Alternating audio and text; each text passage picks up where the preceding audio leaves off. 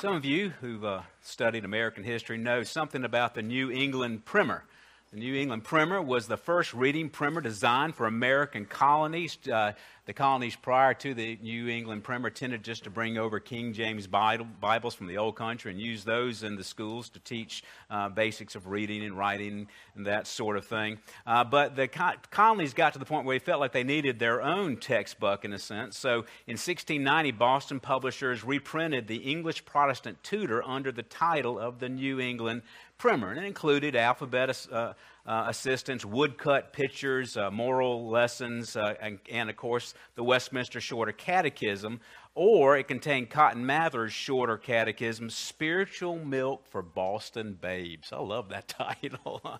Uh, famous uh, prayer, perhaps, that you will be familiar with, that was found in the New England Primer was, Now I lay me down to sleep. I pray thee, Lord, my soul to keep. If I should die before I wake, I pray thee, Lord, my soul to take. Uh, you would be humiliated in a sense to know just how much they expected these little children to know about biblical doctrine and theology, in particular, uh, the, uh, the depravity of man and that sort of thing. Let me give you some examples of some of the ABCs and with the little woodcut pictures of each one of these. A, in Adam's fall, we all sinned. That's A. Uh, B, uh, thy life to men this book attend. C, the cat doth play and after slay. D, a dog will bite, a thief at night. Uh, F, I keep on going. F, an idle fool is whipped at school. Not anymore. Uh, G, as runs a glass, man's life doth pass. There, there, in Puritan England, there would have been a funeral almost every other day. So they, the children were often uh, taught the, the, the, the, brevity of their own life. J, Job feels the rod and blesses God. K, proud Korah's troops were swallowed up. P, Peter denies his Lord and cries, U, Uriah's lovely wife, did David seek his life? Made David seek his life, I'm sorry. X, Xerxes the, the Great did die, and so must you and I. Now, how many of you, when you were six years old, knew who Xerxes was? Or Uriah, or Job, or Peter, for that matter? This was the New England Primer, and it was basically taught the basics of the English language so that the next generation of Christians would understand what's going on. Well, today in our brief text in Second Thessalonians, we have something of a prayer primer. It's Paul's way of teaching the basics, in a sense, of prayer to the Thessalonians, but for all generations that followed after them in their van. So today we're going to look at Second Thessalonians 3 1 through 5, and we're going to kind of look at this as something of a primer on the great Christian discipline of prayer. Let's go to the Lord in prayer now. Father, we do come to you, Lord, recognizing that if you don't give it to us, we cannot receive it. We also recognize the stiffness of our own hearts, the shallowness of our own mind, and the corruption of our very body. So we need help for us to be able to understand this wonderful text, God. Teach us about that principle to pray. Uh, for so many, when we think about prayer, we think, what could be easier than prayer? But for those of us who have failed constantly in this discipline, we understand it may be the most difficult thing Christians are called to do.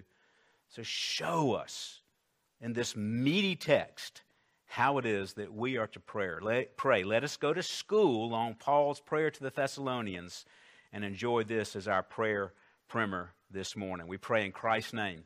Amen. If you would turn to Second Thessalonians verses 3 through, uh, uh, uh, chapter 3, verses 1 through 5, I will read that text in its entirety and we'll talk about briefly how we're going to break that down, then go verse by verse through this wonderful passage.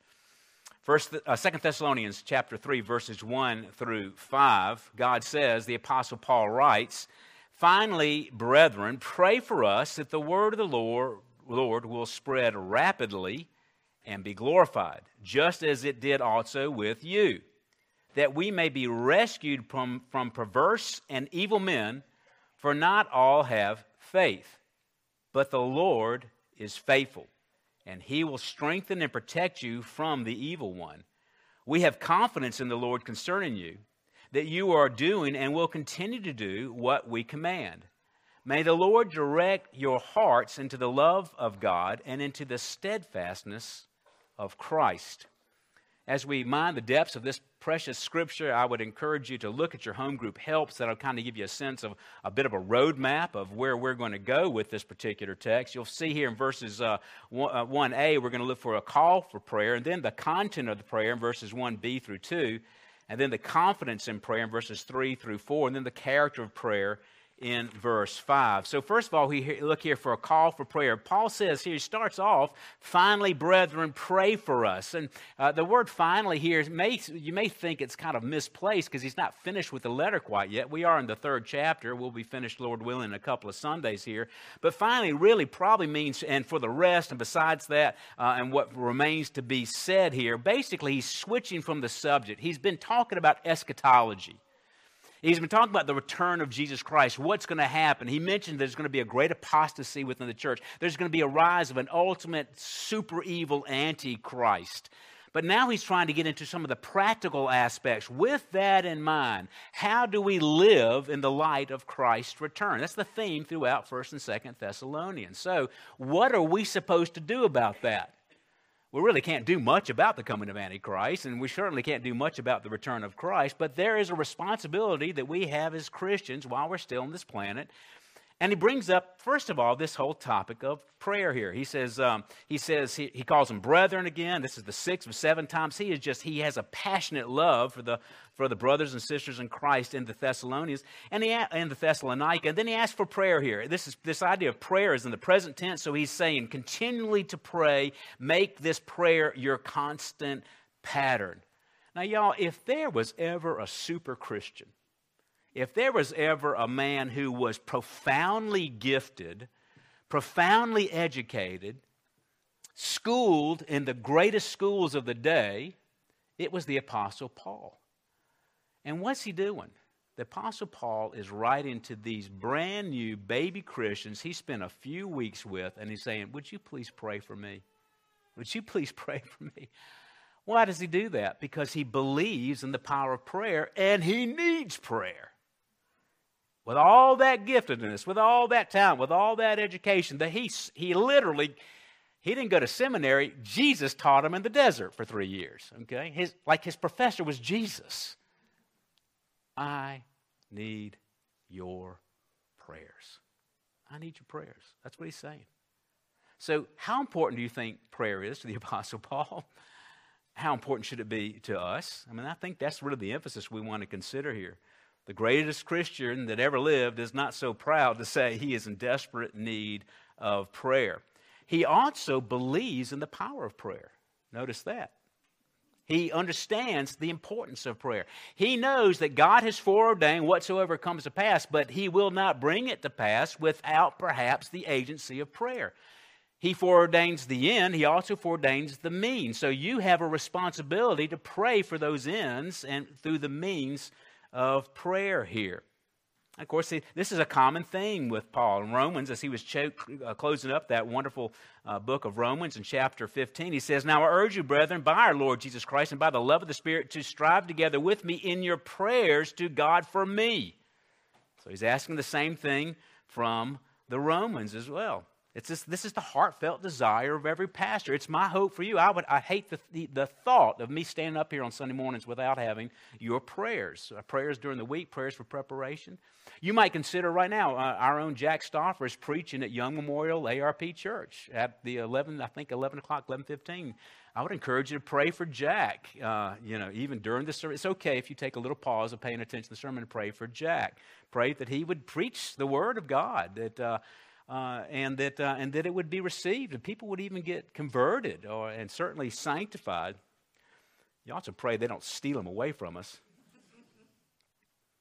He's, he's encouraged them before, and you know, remember when we went through First Thessalonians, he encouraged them to pray without ceasing, and he's kind of following up on that same kind of thing. I love Rick Phillips mentions a story of uh, told of a Roman Catholic opponent who once sent an agent to spy out Martin Luther's weaknesses, and the spy came back and said, Who can overcome a man who prays like this?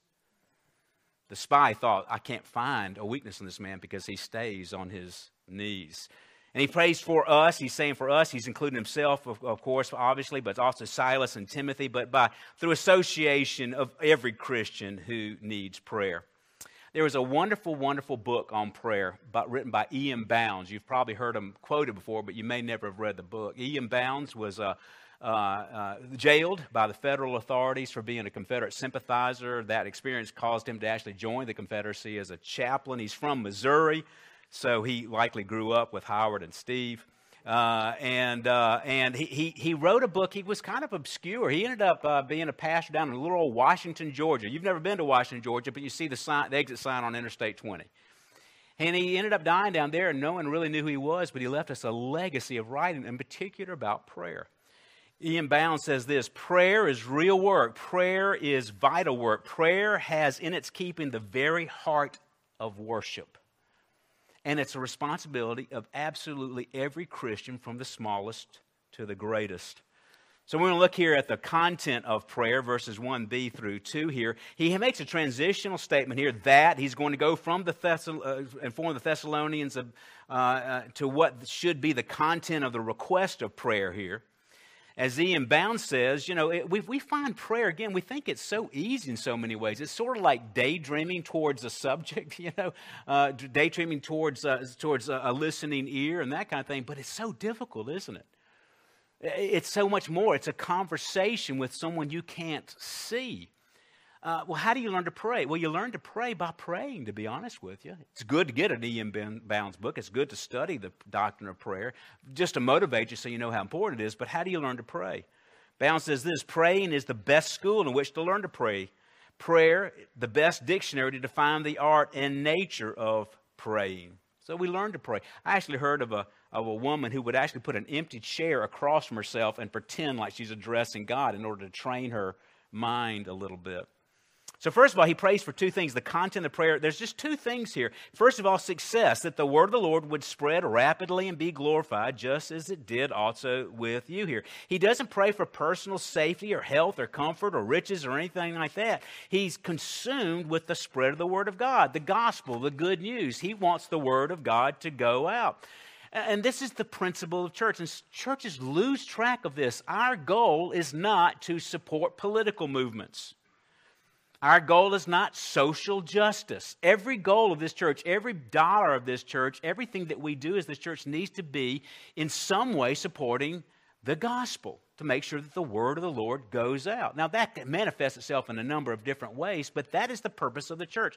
There's other good organizations to do some of those other things, and we encourage you to be involved in some of those other things. But churches lose this. They want to be liked, they want to be popular. They want to they want to say we care. The best way we can say we care is to give them truth in a sea of lies. You're never going to see a political poster out front of this church. You're just not going to see that. And because that's not our business because the gospel is the power of God for salvation for everyone who believes according to Romans chapter 116. And he said uh, what I'm praying is that it will spread rapidly. I love this. The Greek term is really to run ahead or to speed ahead as in a running race. And what you have here is a running race. Remember, our warfare is not against individuals. You are in sin if you hate a liberal. You're in sin if you hate someone who embraces the LBGT movement. You're in sin if you hate them. But you're right if you hate the lies behind so many different movements, okay? So our race, the gospel, is a, is a worldview. And it's in race with all these other competing lies, these other competing worldviews. In Paul's day, he was competing against Greek philosophy, Roman pride, cultic mysticism, Judaism, the Judaizers, um, uh, pagan worship, Zeus worship, everything else, uh, cultural, uh, uh, uh cultic prostitution, you know, the, all, everything, the whole gamut of things. What, what are the worldviews the gospel is, is uh, running against in our days? Well, it, it, used to be, it was mostly, we're, we're sort of fighting the liberalism within Christianity itself and perhaps other religions, Islam, Buddhism. We, we saw those as. Um, as uh, uh, religions of bondage instead of religions of grace and of freedom, right? But I, I would tell you t- today, probably the great worldview that we're going to have to fight and devote ourselves to fighting is wokeism. Wokeism uh, is, is, is basically the, the fire that is, that is burning up so many organizations in our culture. And oh, basically, it's, it's Marxism uh, under the guise of tolerance. They use the great strengths of our nation, the great strengths of freedom and ta- charity and love against us. And this part of it brings in this whole postmodern view that uh, basically, which is not that modern, it came in the book of Judges. Everyone did what's right in their own eyes. To the point that there is no absolute truth, there is no absolute authority. I decide what is truth, I decide what is actual authority. And our church must take a stand. It has slayed its thousands with lies. And people are afraid to speak up and say, this is not true.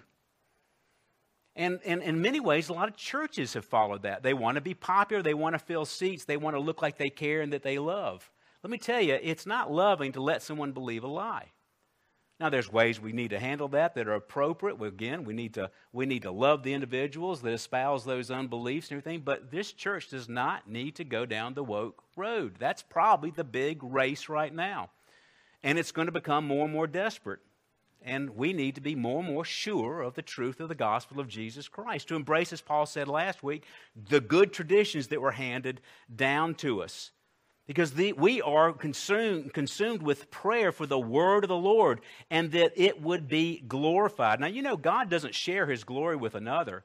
And yet, Paul says here the word of the Lord should be glorified. God is so associated with the Bible, so associated with his written word because the Holy Spirit wrote it, that there is a glory to the word of God that we would want to affirm. Acts chapter 13, we saw this happening in Pisidian Antioch. It says here the Gentiles believed and began rejoicing and glorifying the word of the Lord.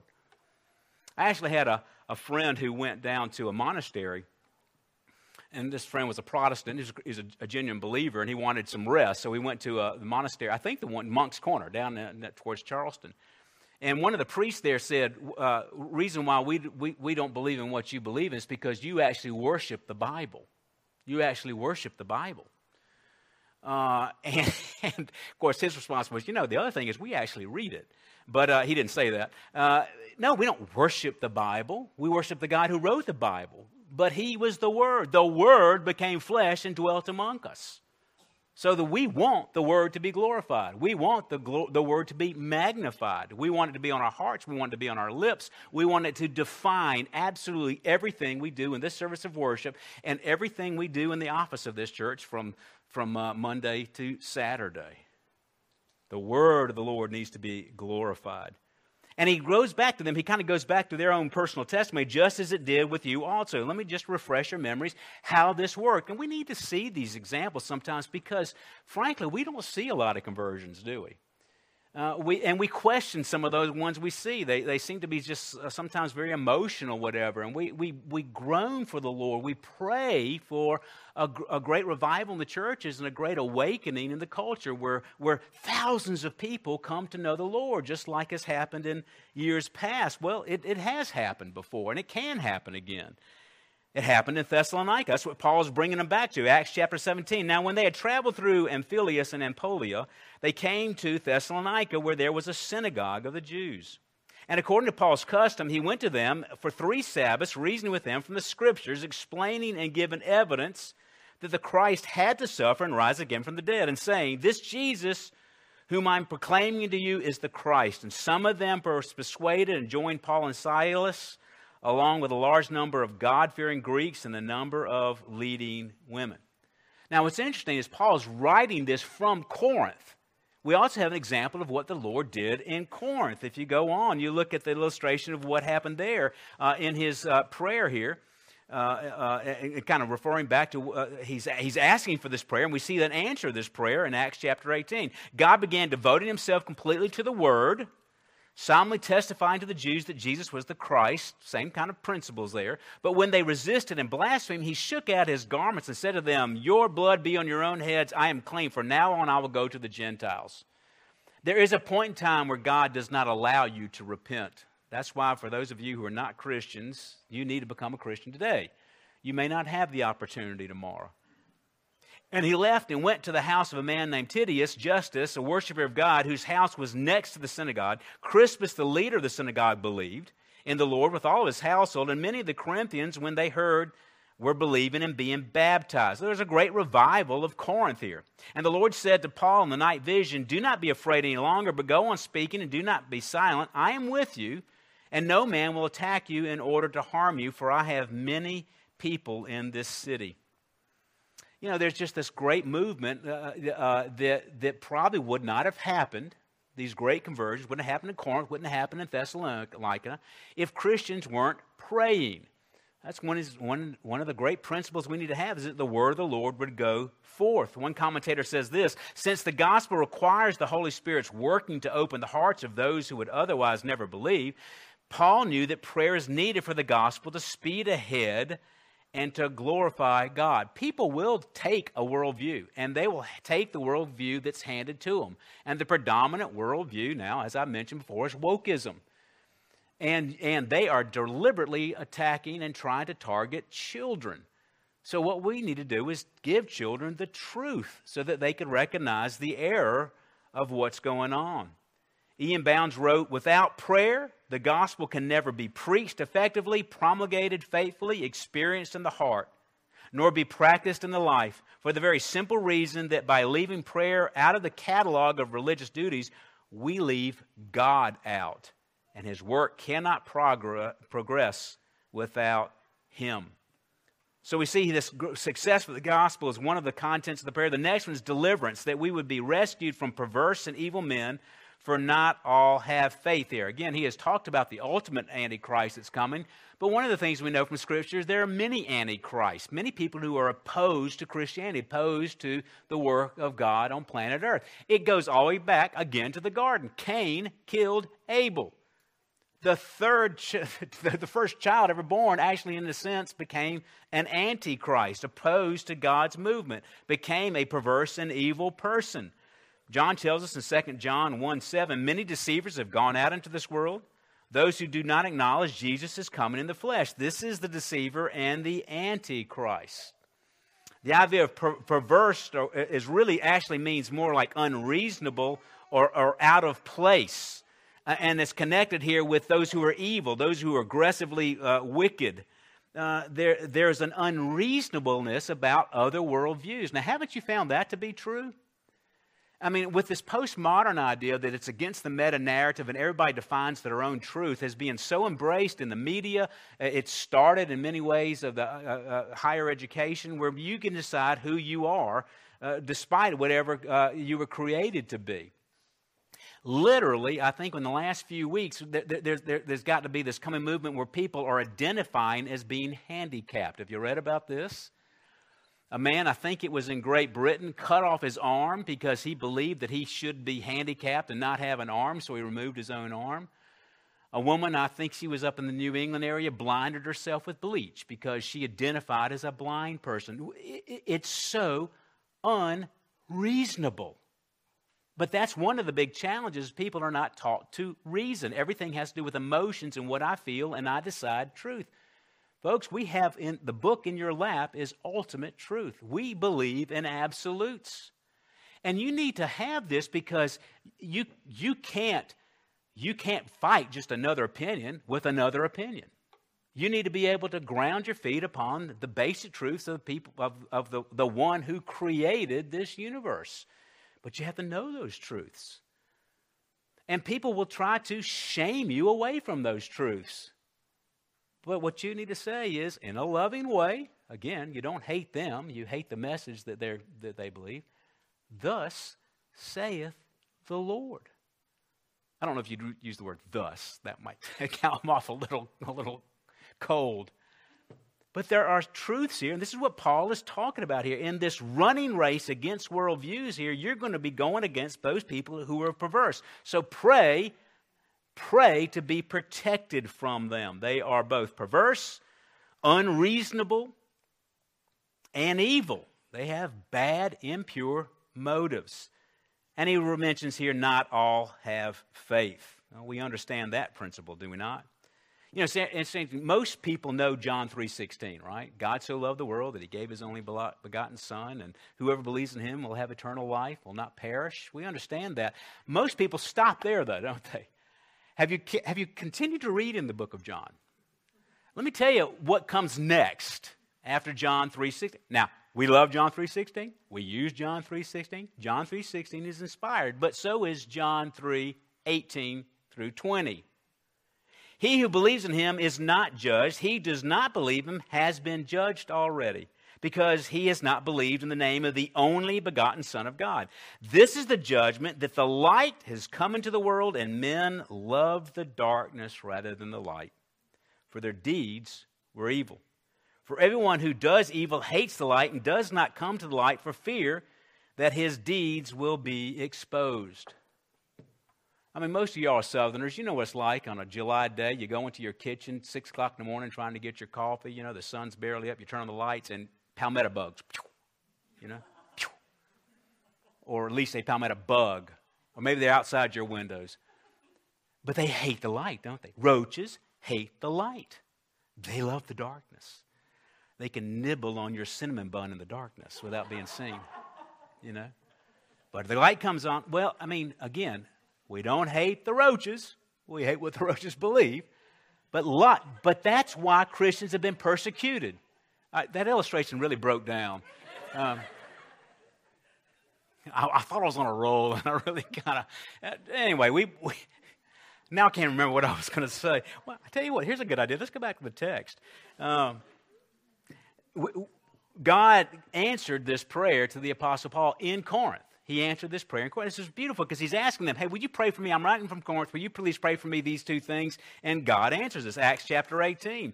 And he settled there for a year and six months, teaching the word of God among them. But while Gallio was proconsul of Achaia, the Jews, with one accord, rose up against Paul, perverse and evil men, and brought him before the judgment seat, saying, This man persuades men to worship God contrary to the law. But when Paul was about to open his mouth, I love the detail Luke puts in it because you can kind of see there's this mob comes in before this uh, Roman uh, proconsul, and Paul's about to go.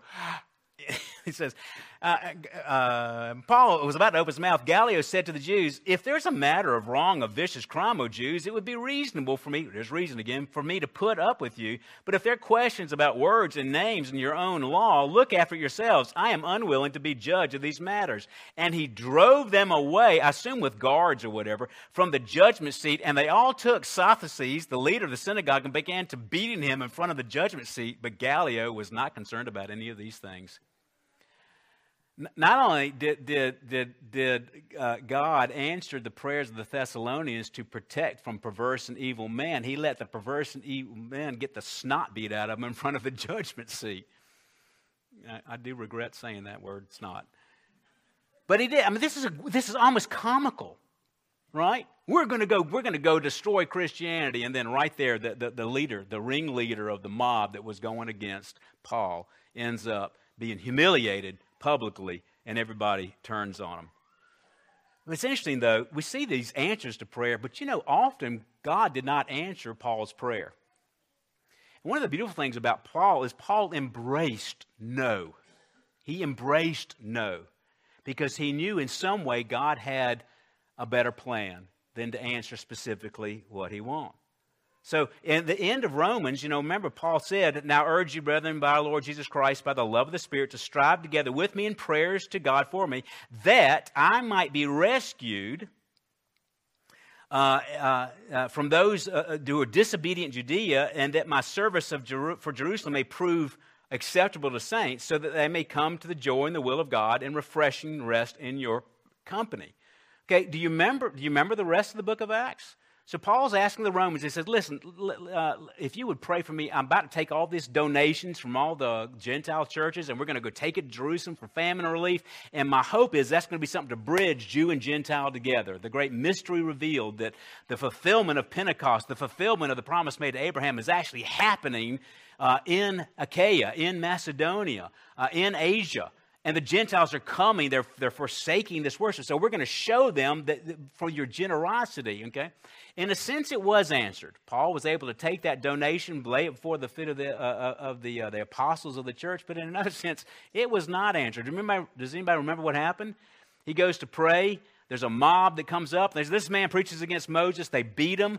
The, the, uh, the centurion has to come in with the guard. They take him to Caesarea. He's imprisoned for two years finally, in, in a sense, desperation, he appeals to Caesar. He gets on a ship. He's shipwrecked on the way. Then he survives the shipwreck and he gets bitten by a rattlesnake that came out of a fire. And what does Paul say about that? What does Paul say about that? Well, we know in Philippians. Now, I want you to know, brethren, that my circumstances have turned out for the greater progress of the gospel, so that my imprisonment in the cause of Christ has become well known throughout the whole Praetorian Guard and everyone else, and that most of the brethren, trusting in the Lord because of my imprisonment, have far more courage to speak the word of God without fear. Shipwreck, imprisonment, snake bite, it's all worked out. Because you know what? I'm under guard by the Praetorian Guard, the elite of the elite of the Roman army, the same people who protect the Caesar appear to be, I think that's the way I read it, they're guarding him and he's sharing the gospel. And they're getting saved. The purple wearing Praetorian Guard are all getting saved it would be like the it would be like what would it be like? The rangers the navy seals the delta force of our military are the ones that are most powerful most influential are all becoming christians. Wouldn't have happened if he hadn't have been a prisoner. Now paul doesn't speak about unanswered prayer in this thing but but this comes up every time we talk about prayer doesn't it? But what about all the times that god said no to me? What are the times things have not turned out the way there's a, there's a beautiful, beautiful confidence that we ought to have in this. Our, our, tendency is to pray for ideal circumstances the right job, the right health, the right, right relationship, the right mortgage payment, whatever it might be. And those are fine. It's fine to pray for those things. But what you really don't want is ideal circumstances. What you really want is to have the kind of character where the circumstances don't matter. And looking around, and with all the praying that I've been praying for you, uh, that's where a lot of you are right now. A lot of you are in difficult circumstances, and God is creating in you the kind of character that says circumstances don't matter. It's going to work out for the better progress of the gospel. We had a hymn sing last week. Um, the Headleys led us in a hymn sing, and Nancy reminded me of this amazing hymn that we, that's it's the first time we've ever sung it from John Newton listen to these words, because this also includes, by the way, your struggle with sin. And we're going to sing this later on too. But I hoped that in some favored hour, at once he'd answered my request, and by his love's constraining power, subdue my sins and give me rest. Instead of this, he made me feel the hidden evils of my heart and let the angry powers of hell assault my soul on every part.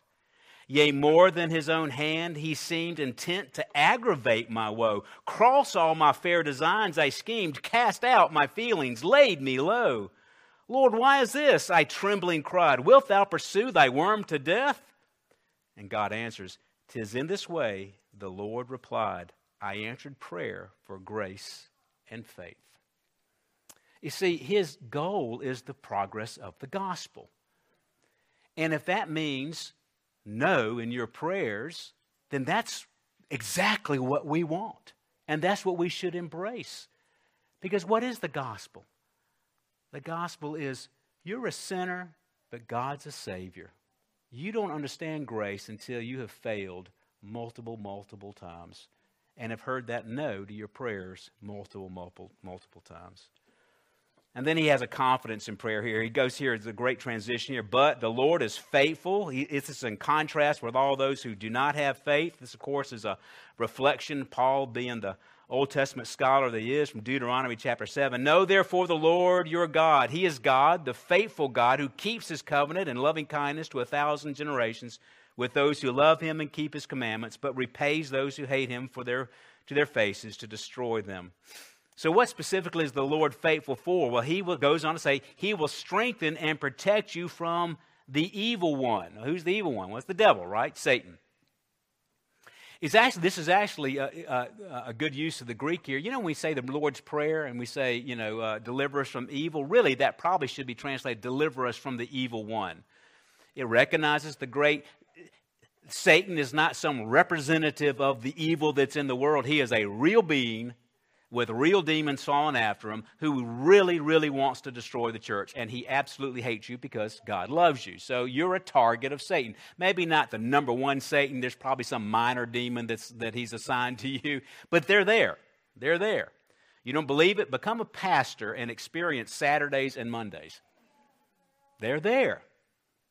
So, what do we do? Well, he's got, he is going to strengthen and protect you from the evil one. This is right in keeping with, with Jude's benediction, right? Now, to him who is able to keep you from stumbling and make you stand in the presence of the glory blameless and with great joy to the only God, our Savior, through Jesus Christ our Lord, be glory, majesty, dominion, and authority before all time and now and forevermore. Not only does God have the power to protect you from Satan, He has the power to bring you before Himself in person, blameless. Blameless. And you experiencing great joy. And he says, uh, goes on to say, we have confidence in the Lord concerning you. Now, again, he's not confident in their ability to pray. He is not saying, well, you know, if you pray this formula, it's all going to work out. He knows what no means. We've already talked about that. So, again, we need to have this kind of confidence. I think some of his confidence might come again from uh, the Old Testament, Isaiah chapter 55. God says, My thoughts are not your thoughts, nor my ways your ways, declares the Lord. For as the heavens are higher than the earth, how high is the heavens above the earth? So are my ways above your ways, and my thoughts above your thoughts. For as the rain and the snow come down from heaven and do not return without watering the earth and making it bear and sprout, and furnish seed to the sower and bread to the water, so my word will, which goes forth from my mouth, it will not return to me empty, without accomplishing what I desire, and without succeeding in the matter for which I sent it. For you, for you will go out with joy and be led forth in peace, and the mountains and the hills will break forth in the shouts and joy before me, and all the trees of the field will clap their hands the Lord is largely silent. He speaks through His Word. So when you're struggling with difficulties, go back to Isaiah 55. He is working His purposes out. Just as rain comes, and we know a lot about rain because it rains every Sunday morning at 1030. We know a lot about rain. It accomplishes work. I can't believe how green my backyard is right now. Just so rich and green. The exact same thing happens with God's Word, but He uses your prayers to be able to answer those prayers. That you are doing and will continue to do what we command. Again, the, the power of prayer is that God changes us. We're not out there trying to manipulate God or get Him to change His mind. It's not going to happen. What He does is He changes us in this prayer. E.M. Bounds, again in the Treasure of Prayer, says this Prayer is solemn service due to God, an adoration of worship, an approach to God for some request, the presenting of some desire, the expression of some need to Him who supplies all need and who satisfies all desires, who, as the Father finds his greatest pleasure in revealing the wants and granting the desires of his children. And notice the emphasis here is that you do what the command. There's an emphasis on obedience. Know, I've often said that if you were to sum up Christianity in one word, it would be grace. And, and, and the older you get, I think the more you appreciate grace because you've not turned out to be the kind of person you wanted to be. And yet, we can, in a sense, maybe overemphasize grace if we also don't emphasize that grace is realized and enjoyed through obedience. You can't be quenching the Holy Spirit all the time and keep just expecting grace. There is a command here. There are laws that we are to complete, we are to, uh, to follow in. So he emphasizes here this idea of commandment. Okay, you're under all this wonderful things. You're going to, God's going to answer your prayer. But you need to do these things that we command you. Now, he, he mentions this, and he mentions it gently because he's about to come down on them. Because remember, one of the problems in, in Thessalonica is you had all these people who believe that Christ has already come back or that he's going to come back anytime. So they were basically had, uh, they were just sponging off the rest of the church. And we're going to address that, uh, Lord, Lord willing, next week. But he's, he's going to have to come uh, down on those who are leading an undisciplined life. So he wants to know that he, that he wants to emphasize their command and that they have confidence that they're going to end up obeying what the Lord does. Why? Because going back to 1 Thessalonians, faithful is he who calls you, he will also bring it to pass. Now we see the, the character of prayer here in verse 5. May the Lord direct your hearts into the love of God and into the steadfastness of Christ. Uh, as one commentator says here, uh, everything after verse 3 is what God is doing for us to change us. He will establish us, He will guard us, He will cause us to obey His word. He will direct our hearts to the word and the steadfastness of Jesus. The idea of direct here is that He's going to make straight, He's going to make straight a path for us to be able to, to love the Lord. He will answer that prayer. Can you imagine? Can you imagine your, your mom, your dad, your granddad, and your little, your little five year old daughter comes up and, and, and looks you in the eyes, Can you please teach me how I can love you more? Wow. Well, that's what God's saying. God will teach us how to love Him more. And He is so honored when you say, Lord, help direct us more towards this love of God. It's much like uh, the closing of Hebrews and the benediction in Hebrews. Now, the God of peace, who brought up from the dead the great shepherd of the sheep through the blood of the eternal covenant, even Jesus our Lord, equip you in every good thing to do his will, working in us that which is pleasing in his sight. Through Jesus Christ, and to him be the glory forever. Amen. Now, it's interesting, this notice this, he says here the love of God, and this is one of those Greek things, but commentators uh, point out that, this could either be an objective or a subjective genitive. Of course, when I said that, you were thinking, is that an objective or subjective genitive? I'm wondering to myself, well, let me help you here. It could be either. It could be either. It could be, there's a deliberate, I think, ambiguity here. It could be the love that God has for the believer or the believer's love for God. Yes, both are important. We need to recognize the love that God has for us, and we need to pour out more love towards Him. Again, James Grant says here uh, that prayer is about uh, uh, uh, not about changing God or His plan. Prayer is about changing us and getting us in line with God's plan. The Lord is faithful. And then we want the other thing is we want to be into the steadfastness of Christ. We uh, again, here's another one of these things that's a little ambiguous here. Uh, but is it the is it the, the God's steadfastness with us or the believer's steadfastness in Christ? It is both. That's really really more than anything what you want is let me just stay steadfast with Christ. No matter what happens, uh, because you know what? The yes prayers can be as big a temptation as the no prayers, can't they? If you don't think prosperity can be a burden, look at our country. A lot of the sins our country commits that you don't see going on in China or Russia or some of these other countries are sins of prosperity. People have all this leisure time to sit around and decide that they wanted to be handicapped, for instance.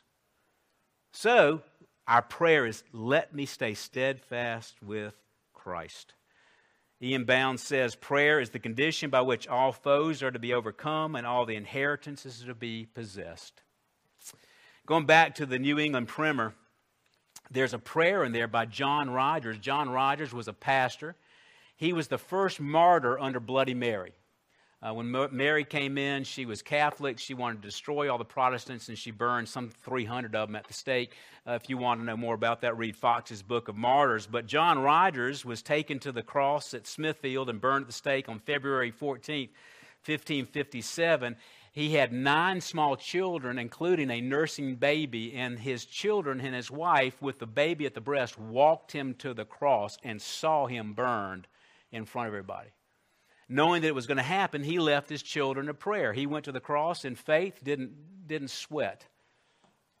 But he left them a legacy of prayer that was included in the New England Primer because he was held up as one who, was, uh, who fought the good fight of faith and who God brought into glory. Part of that prayer says this Be thank, always writing again to his children, be always thankful to the Lord with prayer and with praise, begging of him to bless your work and to direct your ways. Picking up from Second Thessalonians. Seek first, I say, the living God, and always him adore, and then be sure that he will bless your basket and your store. And I beseech Almighty God, replenish you with grace that I may meet you in, he- in the heavens and see you face to face. I want to pray like that. I want to pray like that. So let's go to school on Paul's prayer and learn to be and to have those kind of prayers and be that kind of prayer. Father, in faith, we turn to you and just, uh, we, we if we were to confess the spiritual disciplines we are so lacking in, the list may be numerous, but prayer is certainly going to be at the top. And in fact, this church will not do much if we do not become and are and maintain a praying church. So I pray, God, that you would help us to understand just how important prayer is. It's important enough for the apostle to ask these baby Christians to pray for him. No one is above prayer. Let us be a praying people. Let us be a people on our knees, and let us just marvel at what you do with us and with our church. We pray in Christ's name. Amen.